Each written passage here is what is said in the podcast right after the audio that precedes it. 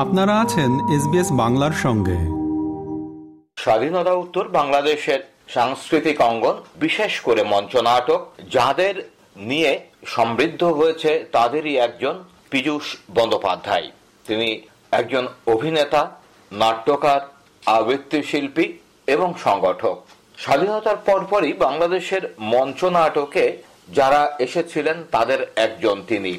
পাশাপাশি অভিনয় করেছেন টেলিভিশন নাটকে, অভিনয় করেছেন চলচ্চিত্রে। উনিশশো আশির দশকে সকাল সন্ধ্যা নামের একটি টিভি সিরিয়াল ব্যাপক জনপ্রিয় হয়েছিল। সেই ধারাবাহিক নাটকে শাহেদ চরিত্রে অভিনয় করেছিলেন পীযূষ বন্দ্যোপাধ্যায়। গ্রাম থিয়েটার আন্দোলনে সারা দেশ ঘুরে বেরিয়েছেন তৃণমূলে নাট্য আন্দোলন ছড়িয়ে দিতে এবং উনিশশো পঁচাশি সালে তারই নেতৃত্বে গড়ে উঠেছিল বাংলাদেশ যুব ঐক্য। বার্লিনে অনুষ্ঠিত আন্তর্জাতিক লোক উৎসবে যোগ দিয়েছেন হলদিয়া এবং কলকাতার আন্তর্জাতিক কবিতা উৎসব জার্মানির ফ্রাঙ্কফুট বইমেলায় অংশ নিয়েছেন। আজ এসবিএস বাংলার পক্ষে আমরা কথা বলব পীযূষ বন্দ্যোপাধ্যায়ের সঙ্গে।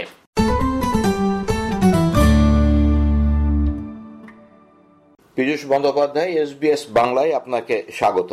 ধন্যবাদ। বাংলাদেশ টেলিভিশনের প্রথম যে ধারাবাহিক নাটক সেই ধারাবাহিক নাটকে আপনি কাজ করেছেন। মানে আমরা মঞ্চের কথা বলি যে মঞ্চে একজন অভিনেতাকে নিজেকে নতুন করে ভেঙে গড়তে হয় কিন্তু তা তো নয়। যেমন টেলিভিশনে সেখানেও তো একজন অভিনেতাকে নিজেকে ভেঙে গড়তে হয়। আপনি আমরা যদি উল্লেখ করি আপনার সেই প্রথম ধারাবাহিকটির সাহেব চরিত্রটা যদি আমরা উল্লেখ করি আবার গ্রন্থিকগণ কহে সেখানে আপনি যে চরিত্রটি করলেন সেখানেও তো একটা ভাঙা গড়ার ব্যাপার আছে। তো এরকম আপনাকে একটা কথা সেটা হচ্ছে যে ভাঙা গড়ার ব্যাপারটি কিন্তু যারা শুধু অভিনয় করে, তাদের চরিত্র ভাঙা গড়ায় তা হয় নাই। যারা যে যে ক্ষেত্রে কাজ করেন, যে সাংবাদিকতা করেন, তাকেও কিন্তু ভাঙা গোড়া করার মধ্যে দিয়ে এগোতে হয়। যিনি রাজনৈতিক নেতা, তাকেও কিন্তু রাজনৈতিক কর্মী, তাকেও কিন্তু ভাঙা গড়ার মধ্যে দিয়ে এগোতে হয়। যিনি সাহিত্য করেন, তাকেও কিন্তু ভাঙা গড়ার মধ্যে দিয়ে নিত্য নতুন পথ আবিষ্কার করতে হয়। তেমনি হয় অভিনেতাও তাই, অভিনেতারও তাই করতে হয়, একজন অভিনেতাকেও তাই করতে হয়। আপনি ঠিকই বলেছেন, আমি মঞ্চ নাটক করেছি, পাশাপাশি উনিশশো বাহাত্তর, তেহাত্তর সাল থেকে টেলিভিশনে কাজ করছি। তিয়াত্তর সালে আমি প্রথম টেলিভিশন নাটক অভিনয় করি, দুটি নাটকে। একটি ছিল বাংলা আমাদের ঢাকা বিশ্ববিদ্যালয়ের জন্য বরাদ্দ এক ঘণ্টা ছিল সপ্তাহে। সেখানে একটি নাটক করেছিলাম আমরা থিয়েটার করেছি নাটক।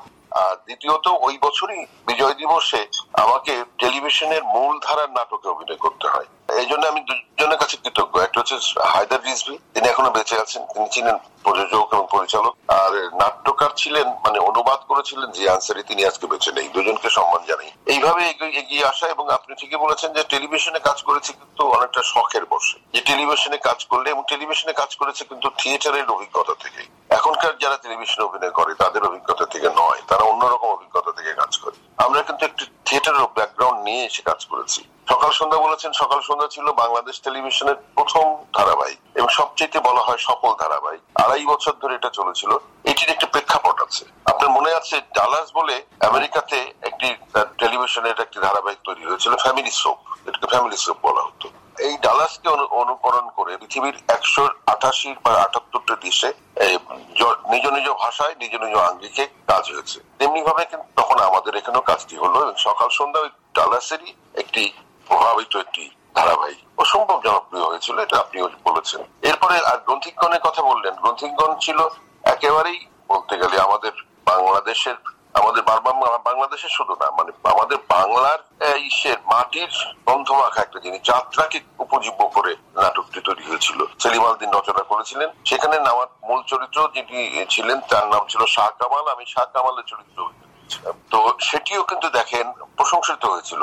অসংখ্য চিঠি এসেছিল ভারতবর্ষের বাঙালি যারা নাটক নিয়ে কাজ করেন তাদের কাছ থেকে। আমাদের বাংলাদেশ টেলিভিশন চিঠিগুলো পেয়েছিল। এই ধরনের নাটক কখনো আমাদের কল্পনাতেও ছিল না। একই রকম ভাবে দেখেন, যখন আমরা কীর্তন খোলা বলে স্টেজে একটি নাটক করলাম মূল ধারার নাটকের কথা বললাম যে মঞ্চ ভেঙে বেরিয়ে আসতে হবে। আমরা মঞ্চ ডিজাইনটি করে ফেললাম একেবারে আমাদের আদি থিয়েটার আঙ্গিকের ধরনে। ওটা দেখার পরে দেখেন কিন্তু তখন কিন্তু ভারতবর্ষে মানে পশ্চিমবঙ্গেও কিন্তু মাধব মানচী কন্যা বলে একটি থিয়েটার হলো বিভাস চক্রবর্তীর নির্দেশনায়। ছড়ালো। দেখেন এখন কিন্তু অনেকেই কাজ করছে। আমরা কীর্তন করাটি ওইভাবে করতে পেরেছিলাম বলেই কিন্তু আজকে কাজটি করছে আমরা কিন্তু রাস্তায় যখন নাচাও, রাস্তা নাচাও, এই স্লোগান দিয়ে যখন আমরা চরকাকড়া ডকুমেন্টারি করলাম, আপনি জানেন সেভেন্টি সিক্স সেভেন্টি সেভেন এই সময়টাতে, সেই সেই ধারাটি কিন্তু পরবর্তীতে চলে এলো রাস্তার নাটকের মধ্যে দিয়ে। এখন সবখানে হচ্ছে। এবং এই ওই থিয়েটারটি করা, ওই নাটকটি করার সময় আমরা যখন টিএসসির আইল্যান্ডে নাটকটি করছিলাম তখন পুলিশ কিন্তু আমাদের সবাইকে ধরে নিয়ে গেল। যে কেন রাস্তা বন্ধ করে নাটক করছেন? পুলিশ ধরে নিয়ে গেল এবং সারা রাত আমাদেরকে হাজতে থাকতে হয়েছে এবং ভোর রাত্রে দেখে আমাদেরকে ছেড়েছে। অনেক কাউকে কাউকে ছাড়াই এই অভিজ্ঞতাগুলো আমাদেরকে তো যে ভাঙাচোরের কথা বলছেন। আমার জীবন দর্শনের ক্ষেত্রেও কিন্তু আমি মনে করি যে এই যে বাঘগুলো, এই বাঘগুলো খুব কাজে লেগেছে। যার জন্য সেলিম আলদিনের নাটকের একটি সংলাপ দিয়েই বলি, এর এক জীবনে কত বদল, কত বাঘ। হ্যাঁ এখন তো পথনাটক উৎসবই হচ্ছে বাংলাদেশে শুধু বাংলাদেশে না পশ্চিমবঙ্গেও পথনাটক উৎসব হয়। তো আমরা আসি আপনার এবার চলচ্চিত্রে পা রাখাটা নিয়ে। পথনাটক নিয়ে একটি কথা শেষ করি, পশ্চিমবঙ্গ প্রসঙ্গ যখন এলো পশ্চিমবঙ্গ নয়, পথনাটক ভারতবর্ষে অনেক আগে থেকে ছিল।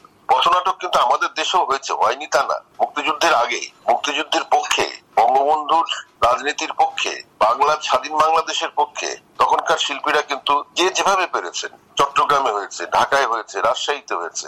রাস্তায় মাঠের ভিতরে মঞ্চের ভিতরে রাজনৈতিক মঞ্চে নাটক হয়েছে। আচ্ছা আর ভারতবর্ষে ছিল আপনি সৈয়দ হাসমির কথা হাসমি কথা মনে করেন যে হ্যাঁ। সেই হাসমি যিনি যিনি মারাই গেলেন পথনাটক করবার জন্য এবং প্রতিবাদ করবার জন্য। প্রচলিত ধারার বিরুদ্ধে তিনি প্রতিবাদ করলেন শোষকের বিরুদ্ধে প্রতিবাদ করলেন যার জন্য তাকে হত্যা করা হলো। অনেক ধন্যবাদ আপনাকে পীযূষ বন্দ্যোপাধ্যায়। এসবিএস কেও আমার এরকম স্টোরি আরও শুনতে চান, শুনুন Apple podcast Google podcast Spotify কিংবা যেখান থেকেই আপনি আপনার পডকাস্ট সংগ্রহ করেন।